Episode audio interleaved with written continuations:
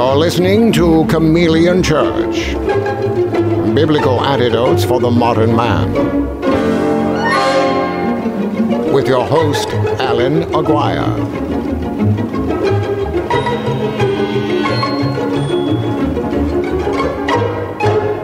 A Faceless Gen production.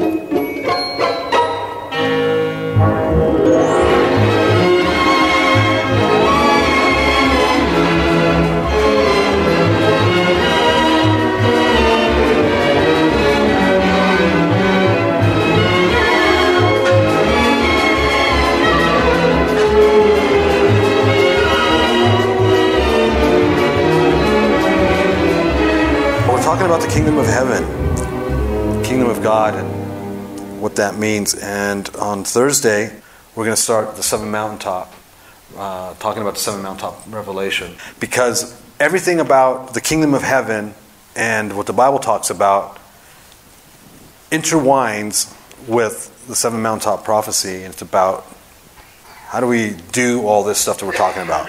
The kingdom of heaven here on earth. Bibles, people, you guys have your Bibles? You guys believe in that kind of groovy stuff? Digital, paper, iPads, phones. This is my Bible. When I, whenever I bring the Bible up, I do this, and everyone's like, why is he waving his phone? Because it's Matthew. Matthew is huge, man. I, I, there's a lot of stuff in Matthew about this stuff. Uh, we know that it was originally written in Hebrew, it's out there. It's just, it really has a lot of the definitive stuff that we're talking about. Uh, not just that, but the, par- the parables of Jesus about the kingdom of heaven. A lot of them are in Matthew the Beatitudes, you know, Torah on the top, the Sermon on the Mount. It's all pretty much in there. Matthew chapter 6, we're going to start there. Matthew chapter 6, if you go to verse 10, May your kingdom come, your will be done on earth as in heaven. In other words, may your kingdom come on earth as in heaven, and may your will be done on earth as in heaven. That's what it's saying. So Jesus is definitely in this thing we're talking about. The kingdom of heaven on earth as it is in heaven. That's important because the stuff we're going to be talking about has a lot of critics. They call it dominionism. And they say it's, it's demonic and it's not scriptural and it's not godly. And they base a lot of their, a lot of the critics base it on one verse. Jesus telling Pontius Pilate, My kingdom is not of this world. Well, he can't say that as well as what he says in Revelation chapter 5. Let me show, let's go that, there real quick. I wasn't going to do this, but Revelation chapter 5, I believe it's verse 10. So he's talking about the, you know, the lamb, uh, the slaughtered lamb, seven horns, seven eyes. He's given the deed of the planet, and there's seven seals. And then it says in verse 10, You made them into a kingdom for God to rule priests to serve him, and they will rule over the earth. But I thought his kingdom wasn't of this earth. So we obviously, that's not what he means when he says that to Pontius Pilate, because it says here clearly it's talking about the lamb. You are worthy to take the scroll, to break its seals. You were slaughtered at the end of at the, at the cost of blood. You ransomed for God persons from every tribe. At the cost of blood, you ransom for God persons from every tribe, language, people, and nation. And out of those people, you made them into a kingdom for God to rule, priests to serve him, and they will rule over the earth. They are talking about us, ruling over the earth. So a lot of our, our critics are going to be saying, well, Jesus said his kingdom isn't of this earth.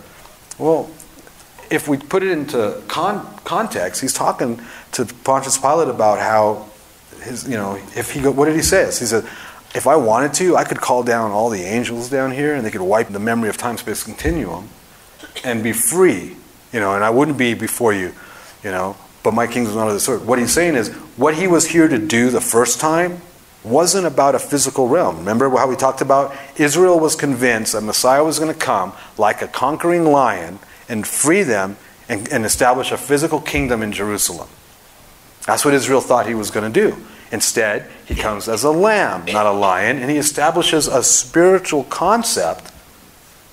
He takes everything from the physical realm, right? What, how do we know that? Matthew chapter 5. If you have sex with someone that's not your wife, you're breaking the, the, God's commandments. I say if you think about it. So he, he raises the bar. He takes everything into the invisible realm of intent, which is a lot harder. It's a lot harder not to think about something than it is to do something. So he raises the bar. Uh, he does that, you know, if you kill, I say if you're angry, see? So he changed the whole, he, he takes it to another level. It's the same instruction, it's the same commandments, it's the same everything. He just actually goes, look, this is the intent. The intention of my Father with the commandments through Moses has always been your heart. Because we know, we have a song about this, that he says, you know what? Let's take, let's take the commandments off the table. At least keep the vows that you've made to me. Obedience over sacrifice. So, so he's, he's not talking about his kingdom isn't of this world. He's talking to Pontius Pilate saying, I'm not going to, what I'm here to do right now isn't about that. It's about this other deal. But his second coming is about coming back as a roaring lion to establish a physical kingdom on earth and to take over the kingdoms of the world, as we've discussed, to take over the governance of man and gonna, he's going to come slaughtering kings. That's what it says. His robes, it's all full of blood.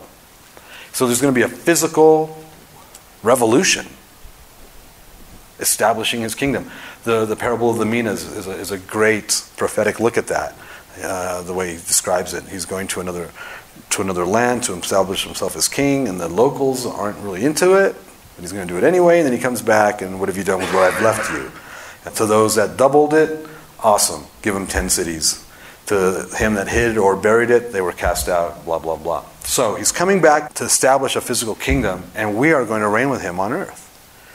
Dominionism is what it's what they're calling it, and they're saying it's not of the Lord. But then they have to throw out a whole lot of scriptures that talk about us inheriting the earth and sheep nations and what he's coming to do and we, we know that everything for the New Testament church model is based on the Old Testament. Paul says it clearly in Corinthians, and we will touch on that. And our example is Israel.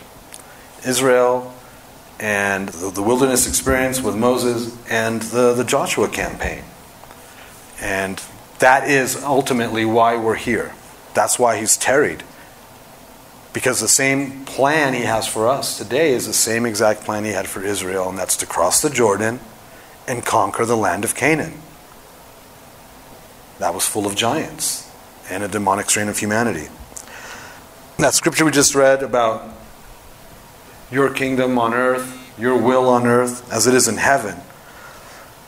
We have to kind of repeat these things over and over and over because of what we're about to go into, which is going to be the Joshua campaign, what that looked like, why, what they did to prepare for that, what the purpose of that is, and how the seven mountains work into that. So, to understand this, we have to understand some basic basics. Some basic basics. For example, that Jesus is a priest after the order of Melchizedek. We have to understand that. And we have to understand that because it all ties in with the royal priesthood. So if we go to Hebrews chapter 7, we're still, we're still trying to lay a foundation because we're about to jump in to practical instruction. And we want a good foundation in Hebrews chapter 7, talking about the Abraham Melchizedek blessing. Do we know about that? Um, Lot's captured. Abraham grabs 300 of his men. They're pretty much servants. They're 300 guys. And they go after pagan kings, and, they, and then it says that after the slaughter of the four kings, Abraham and three, 300 guys slaughter four pagan kings. They come across Melchizedek. And he recognizes the, the authority, physical and spiritual authority of Melchizedek, and he gives tenth of the spoils, 10% of the spoils from slaughtering four kings to him. And then blesses him and it's a blessing that's going to transcend 400 plus years because the, the law of tithing was, it was in his loins because Levi hadn't been born yet. That's like 400 years away.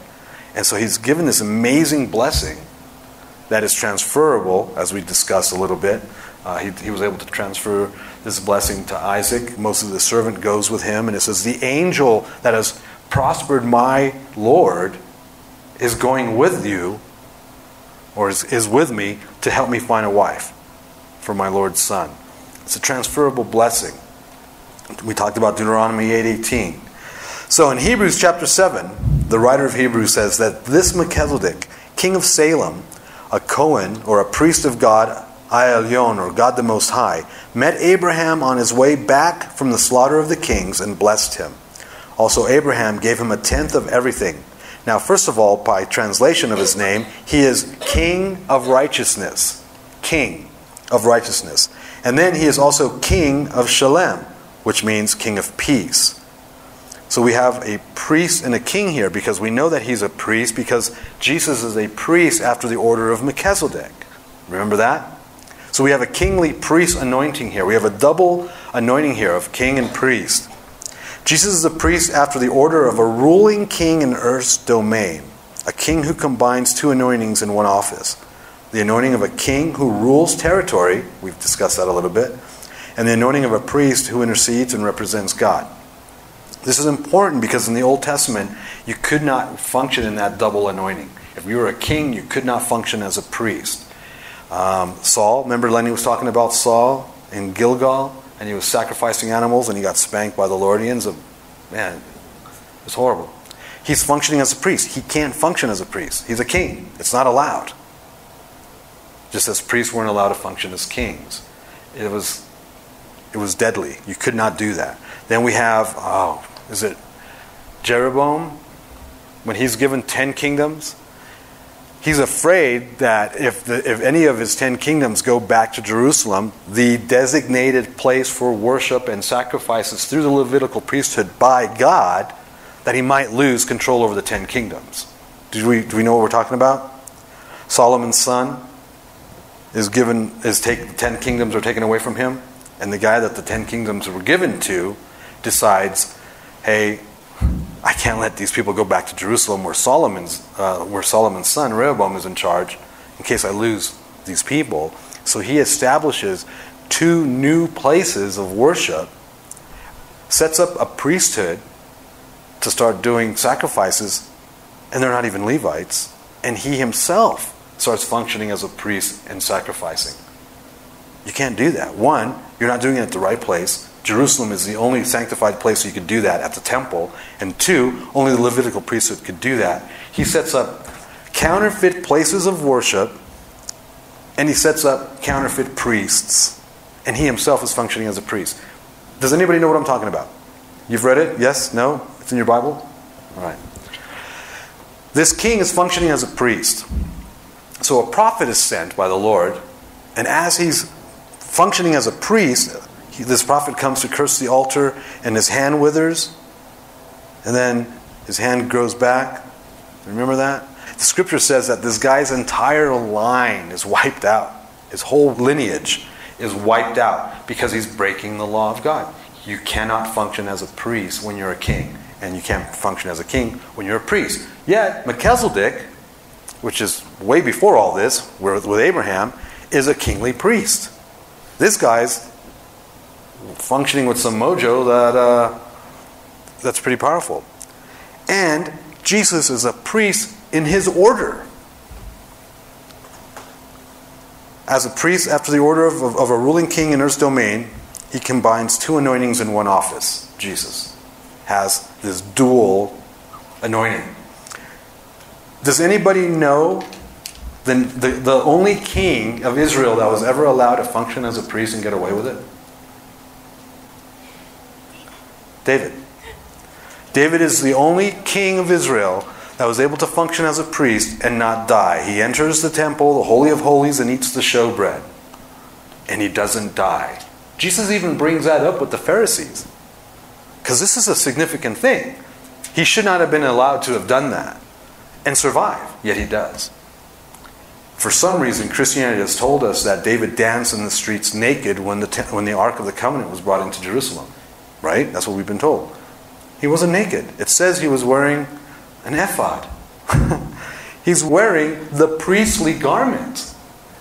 The priestly garment that was designed by God, downloaded into Moses, and this, these garments were prophetic garments. They were for glory and blessing. They were to keep the priest from death when in the Holy of Holies. This is, you want to talk about some magic underwear? This is real magic underwear. Because this ephod, this linen ephod that the priests were wearing, would spare them from death when before the Lord. Well, David's wearing one, it says, in da- when he's dancing in the streets when the, the Ark of the Covenant is brought in. That's significant. It's significant because David does what? He establishes the house of prayer, tabernacle of David with the house of prayer, and the Levitical priesthood with music. I mean, this is a significant guy. He's a prophet who's a king who also is allowed to function as a priest and is significant because Jesus is what? The son of David. I mean, this whole foundation is rooted in David. So we've got this Abraham blessing with Melchizedek, who's a kingly priest. Double anointing, double role that you're not supposed to have. David's be able to function in both and get away with it. And then Jesus is of David and uh, in the priesthood of Melchizedek. And then according to Peter, what does Peter say? We're a royal priesthood. We're kingly priests. So this anointing that eluded so many in the Old Testament, that killed people in the Old Testament, you have. You have a kingly, priestly anointing. A king, yeah, it's freaking rad. It's amazing. It's a game changer. It's not just all of us. It's not one person, it's all of us. That's correct. And it's a game changer. And, it, and it's because of that we have the task at hand. And we have to understand these things in order to go forward and accomplish the task at hand. Which is what? Well, a kingly anointing rules territory, and the priestly anointing intercedes and represents God over that territory. Remember, we talked about that? A king expands territory and rules the territory, and a priest brings heaven down on top of that territory. That's our role. We're to expand territory and bring heaven down onto, onto that territory, heaven on earth. This is what, if we're praying on earth as it is in heaven, it's our responsibility to do that. It's our call. The priesthood represents a king's authority in the earth's domain over every force and spiritual realm on earth, combined with the spiritual priesthood that reveals God to man and man to God. So Jesus is the combination of this kingly priestly anointing and where this enigma that is brought forth from this, and that's a, a royal priesthood. So, as a royal priesthood, if we have to understand this, and it's important because Israel didn't understand this, and Israel had to be made to, to understand this before they could even go forward, and we're going to get to that. So, we have supernatural authority over the devil, principalities, rulers, authorities, and powers, cosmic powers governing the darkness of the world, spiritual forces of evil in the heavenly realm, and demons. Ephesians 6:12. That's where you, you can find the proof text for that. And we have authority over land, the territory that you're assigned to, to reign over it, to possess it and occupy. We were just talking uh, earlier before the extent of our authority in our realms. You know, we were talking about Joseph. When he was thrown, you know, yes, he got a prophetic dream. That would take, I think, I think it's 14 years before it would come to, to, to realization. Uh, there's that number again. Um, he's thrown into a pit if he had, he could have opted out and said, There's no God. This is a lie. I'm in a pit. My brothers just threw me in a pit. I'm out. I'm out. He could have opted out. And that would have been the extent of his, of his authority. But he didn't. Then he sold to slave traders. Man, I'm really out of this now. I'm out. This is even worse than being thrown in a pit. I know people that have opted out because they became homeless. What's worse? Thrown into a pit, sold into slavery by your brothers, falsely accused of sleeping with your boss's wife, thrown in jail and left there and forgotten. We opt out for a lot less than that. Hence the level or the expanse of your spiritual authority. I want it all, man. I want it all. It's, it's, it's important. So we have authority over the devil, principalities, rulers, authorities, and powers, cosmic powers governing the darkness of this world, spiritual forces of evil in the heavenly places, demons, and the territory and the land that you've been assigned to, to reign over and to dominate. We have that authority. You have the priestly authority to intercede and to pray and to build a gateway for earth to represent itself to heaven and to bring heaven down to earth, to create that thin airspace. As a king, this is the authority you were given by Jesus. And as a priest, that's the authority you were given. And we have to know this. We have to understand this. Otherwise, we will react to what life does to us as opposed to respond correctly. See, we react more than respond whether it's financial, emotional, spiritual, physical, economical, whatever. How we respond versus our reaction determines and really does define where we're at in this process of understanding our authority as kings and priests. We have to understand that in order to be able to go forward correctly and successfully. You know what I mean? Because Summit County is only 20,000 people. Park City is only 8,000 people. That's not a lot of people. I've done festivals bigger than both those numbers combined. It's not a lot of people. It's not that daunting of a task to take over the territory as a king and then to bring heaven over that territory as a priest. It's not that it's not that crazy. You have authority in two dimensions at one time. Jesus could calm storms and forgive sins. You can too. Has anybody ever controlled the weather? Been able to change weather patterns and right? Right. I have. Has anybody been able to forgive sins? I have. Right? I'm not the only one. Other people raised their hands when it came to. I mean, how many times have we moved the tornado path around us in Dallas? I mean, it's like, it's worse than an earthquake. Oh my God. In five minutes, it'll be over your house. I mean, they show you exactly where it's going to go and what time it's going to be there. Has anybody ever seen that on, the, on a weather map? Have you ever been in that path? Oh, it sucks. You have? It's not. It's not fun. It's worse than an earthquake. An earthquake happens and you react. This is like, oh, it's coming. Where am I going to go? It's like a fire coming towards your house, and you go out and rebuke it, and then Jesus Right. and it goes the other way. Yeah. So we have watched these tornado paths, no sharknadoes. We've seen these tornado paths come right at us, and we just, man, we just start interceding. We start, Lord, that way. No one lives in DeSoto. Go that way in Lancaster. you know? And it's coming right at us. It's like there's our house, and it's going to hit us. And they've moved constantly. Or you're on tour, and it's a horrible, horrible summer day, and there's no wind, there's no breeze, and you're just like, you know what? No. Father, bring the breeze in. There it comes. And the people sitting next to you think you're a warlock because you did that. We have that authority. He gave it to us. So, in order for us to do this on earth as it is in heaven thing, we must begin by living the kingdom within ourselves because it starts with us. Remember how we were talking about this is all about renewing and changing our mind, the way we think. I can't do this because, and fill in the blank finances, medical, transportation. A lot of it is, most of the time, it's financial. I can't do this, Lord, because I don't have the money. We have to change the way we think. This cannot, we can't even, we can't even think about kingdom of heaven on earth if we don't change our thinking and our perspective and how we process information. It's an absolute must. And I can prove it to you right here in my iPhone. Why do we say this?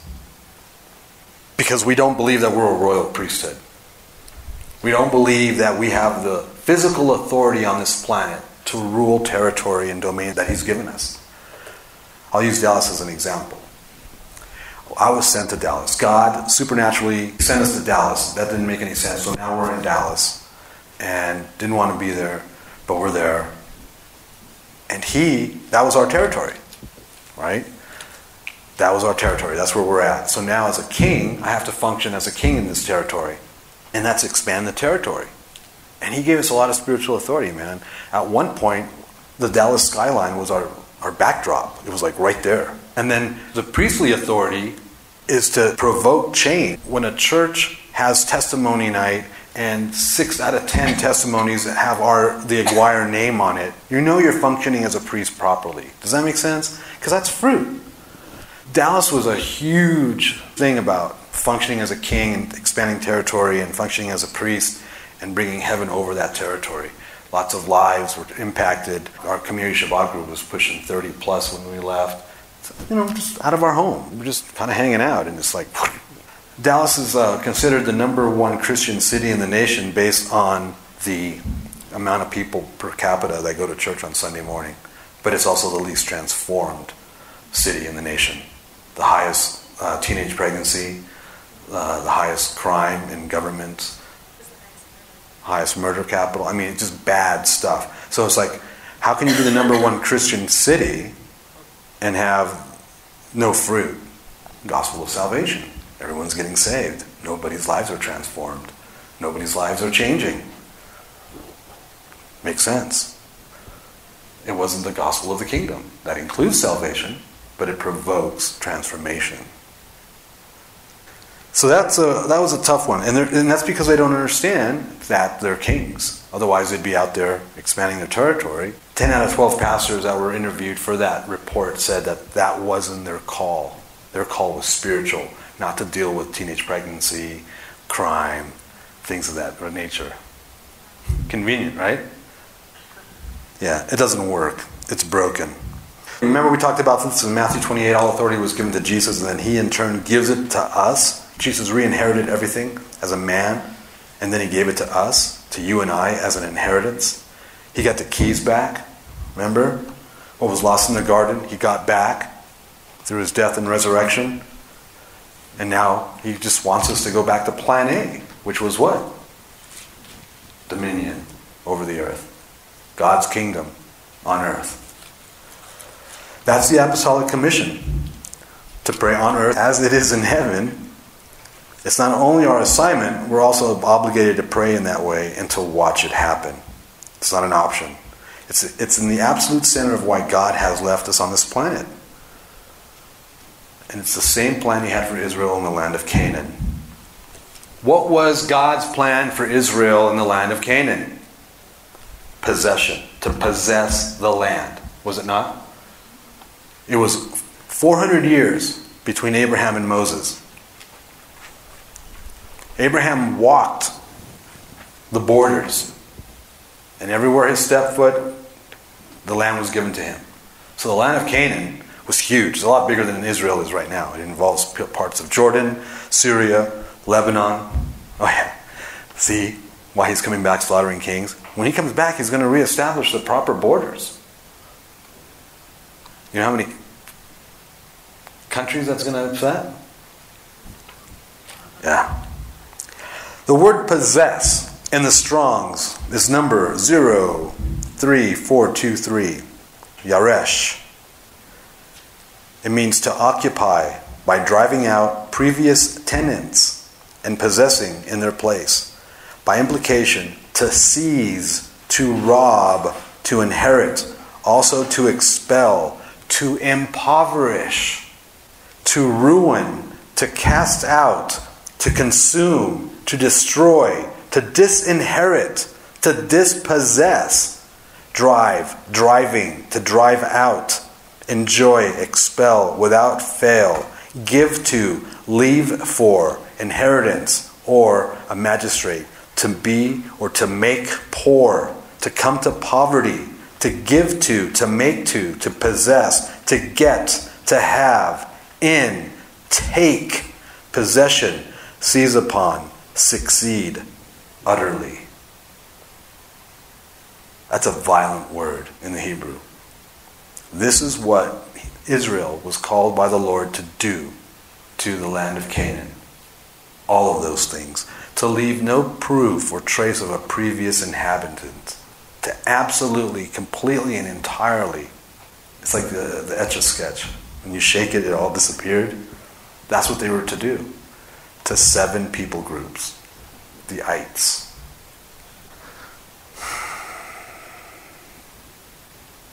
And it doesn't help that there's a demonic strain of humanity in the land.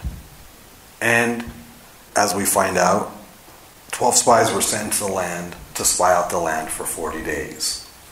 And they went, Whoa, yeah, this land is, is exactly what we were told flowing with milk and honey, ginormous dinosaur sized produce, fruits, vegetables. I mean, it's like, wow. But the people are a lot bigger than we are. They're a lot taller, they're mightier, they're stronger. In fact, the descendants of the Nephilim are in the land. They occupy a good portion of it. Well, didn't they die out in the flood? That may be some other time.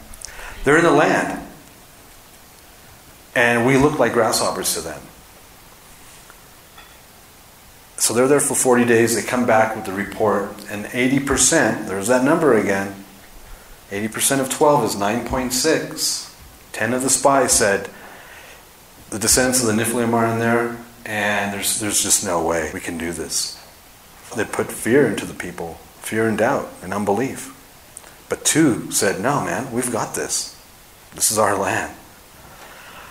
Have you ever considered what it must have felt like to be Joshua and Caleb, to finally be walking in a 400 plus year prophecy?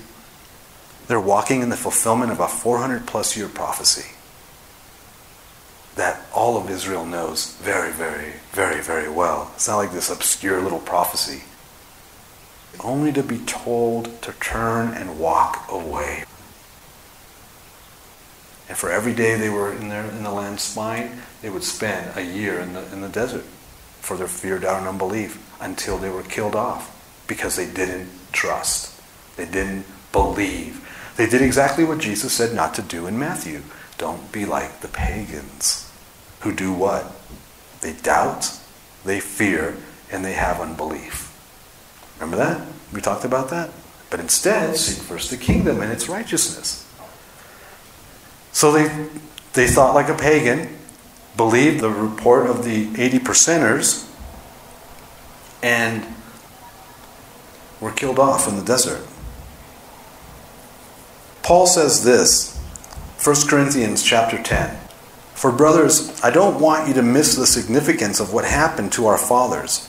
All of them were guided by the pillar of cloud, and they all passed through, through the sea. And in connection with the cloud and with the sea, they all immersed themselves into Moses. Also, they all ate the same food from the Spirit, and they all drank the same drink from the Spirit, for they drank from a Spirit sent rock, which followed them. And that rock was the Messiah. Yet, with the majority of them, God was not pleased. So their bodies were strewn across the desert now, these things took place as prefigurative historical events, or examples in some of your translations, warning us who's us? Paul's writing to the Corinthians, he's writing to the New Testament church, saying that what happened to Israel in the desert is a warning to the New Testament church not to set our hearts on evil things as they did. Don't be idolaters, as some of them were. As the Tanakh puts it, the people sat down to eat and drink, they got up to indulge in revelry. And let us not engage in sexual immorality, as some of them did, with the consequence that 23,000 died in a single day. And let us not put the Messiah to the test, as some of them did, and were destroyed by snakes. And don't grumble. You know what's another good word for grumble? Ridicule, mock, slander, gossip. Don't do that as some of them did, and were destroyed by the destroying angel. Does anybody know about the destroying angel that they were warned that would be following them, and not to make them mad because there would be no repentance in him? Yeah, it says that in there. These things happened to them as prefigurative historical events, in some of your translations, examples.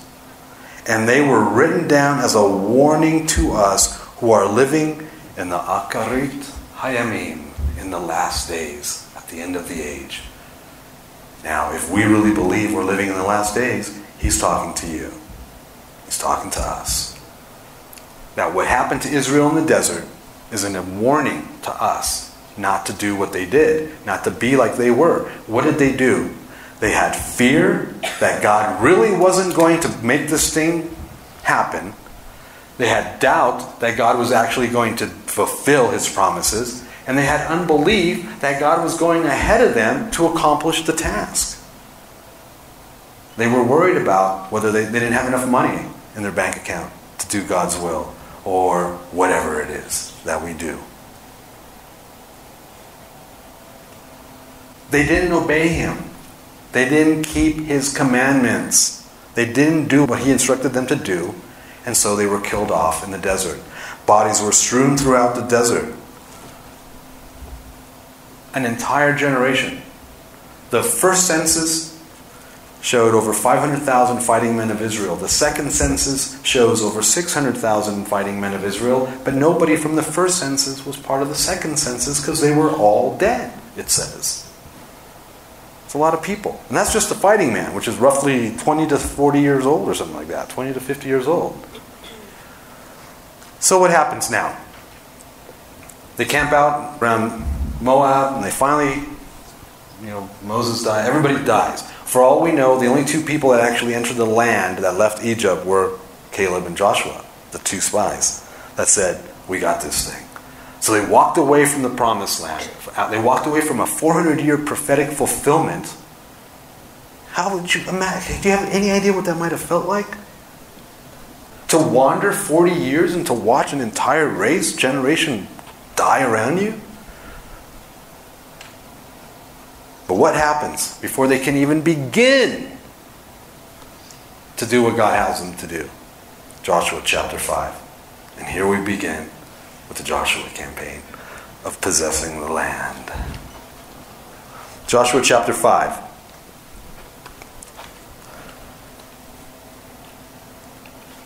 It's a whole new body because the sons of promise were killed in the desert.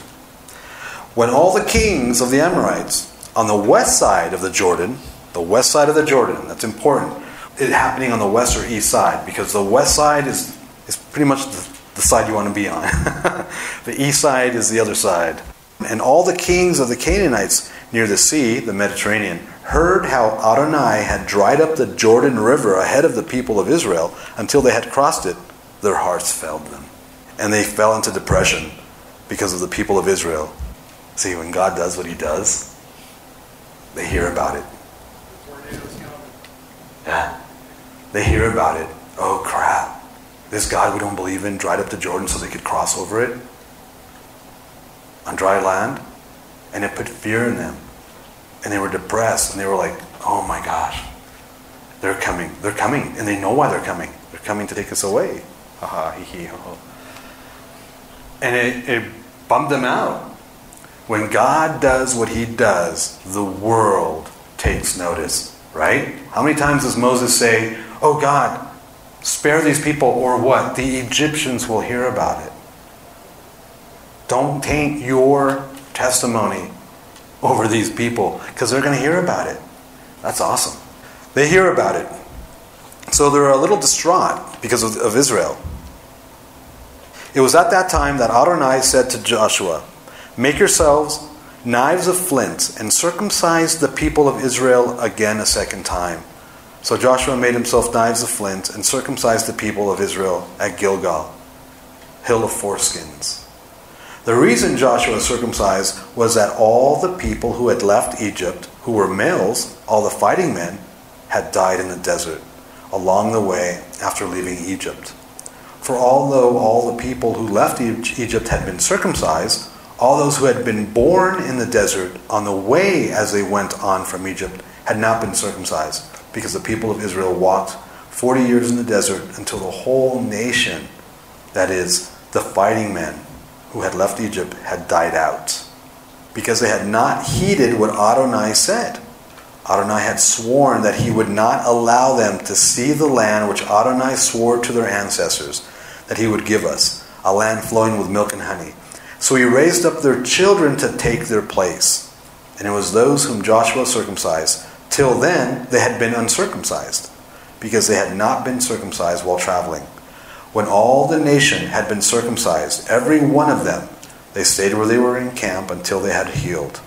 Adonai said to Joshua, Today I have rolled off from you the stigma of Egypt. This is why the place has been called Gilgal, rolling ever since. Anthony, two or three weeks ago, made a very significant comment about this. The, the, the sons of the sons of promise are the ones that Joshua has to work with. This is going to be Joshua's army. They were born in the desert. They weren't born in Egypt. They never lived a day in Egypt. Yet they carried the stigma of Egypt on them. That was transferred over to them from their disobedient dead parents in the desert. And they, they had to have a circumcision, a physical circumcision that God used to roll off the stigma of Egypt. Remember, we talked a little bit about this. The stigma of Egypt was they were Egyptian slaves. He rolls off through the circumcision the Egyptian slave mentality because slaves do not have inheritance. And they're about to go do what? Inherit the land. As what? Kings and priests. As what? God's people. And they couldn't do that. That could not happen as long as they thought, processed, believed, saw themselves in the mirror as Egyptian slaves. And the same is true today. And we've talked a little bit about this before. As long as we process, as long as we wake up and live and act as whether it's your a, husband, a mother, a child, a business owner, an employee, an employer, it doesn't matter. If you function like an Egyptian slave, this is not going to work. You will not get the results spoken about in the Bible. It's just it's not designed that way until a circumcision, a Gilgal level circumcision occurs in your heart and in your mind and in your spirit, you cannot inherit. You're not even going to be able to enter the land to try to even possess it. Any land. And you have territory with your name on it. And the longer you delay in possessing that territory, the more opportunity you give the foxes and the birds to come and rob and steal and destroy your inheritance. Does that make sense? So it's a complete mind change. Egyptian slave, king and priest. And that's what that's what has to happen. And I, I don't know how the mechanicals are, are I mean they're they're they're everything. Do you have secret sin in your life that you're not even dealing with? Well, that's gonna that's gonna be more Egyptian slave than king and priest. Do you have attitudes that you might not even be aware of? You know, do you wake up pissy in the morning? Is that a proper PC word or uh, what's a, what's the proper word there? Cranky. Sorry. Do you wake up cranky in the morning? That would be evidence of Egyptian slave mentality, not a king or priest. I'm sorry. Did I just like I just totally messed up your mom over there, didn't I? um, you know how you resp- how you interact with others, your relationships. See, it's kind of hard to break this down from here. It's easier to walk it out with people, but then that's where it gets a little uncomfortable because I really don't want you that close into my life. It's called discipleship. It's a lost biblical art form called discipleship because that requires us getting into your business, getting into what you're doing when you're not here. And see, I'm, I'm sure I've mentioned this. Gideon is hunting down some pagan kings. And when he finally gets to them, he asks the kings, the pagan kings, What did the men look like that you killed? And they said, They looked like you, sons of kings. He goes, Oh, I'm sorry, those were my brothers. Now I'm going to have to kill you. Gideon's countenance was different. See, that's why God was doing to Israel in the desert what he was doing. He was creating a nation, but he was also getting them to get to the point of understanding the importance of walking in his covenant relationship, the commandments, Torah, because they were about to go and embark on a crazy, crazy endeavor, and that's to expel a demonic strain of humanity and descendants of the Nephilim from the land. And apparently, it, the 40 years wasn't long enough because as we continue to read, they failed. they didn't even accomplish the task. Yet somehow, us Christians got it down and we don't have nothing to worry about. wow. It's amazing. Gideon's countenance was different. He looked different. Why? Well, when you obey the commandments, you eat a certain way. That's significant. They dressed a certain way. They didn't mix fibers. That's significant. Um, their beards. If they were Nazarites, they had dreadlocks. I mean, on and on and on. They looked different than the pagan kings. So their countenance had the countenance of the Lord upon them. Why am I telling you this? Because see, I don't I don't walk with you on a daily basis. I walk with some of you on a daily basis, but I don't walk with all of you on a daily basis. But you know what? Your countenance reveals where you're at. Your countenance reveals where you're at. And if, if you're not fasting, if you're not in the Word, if you're not in prayer, if you're not doing these kingdom things, you know, like, like your business, for example. We have businessmen here. If you're not functioning, you know what I'm saying? It will affect you and your countenance.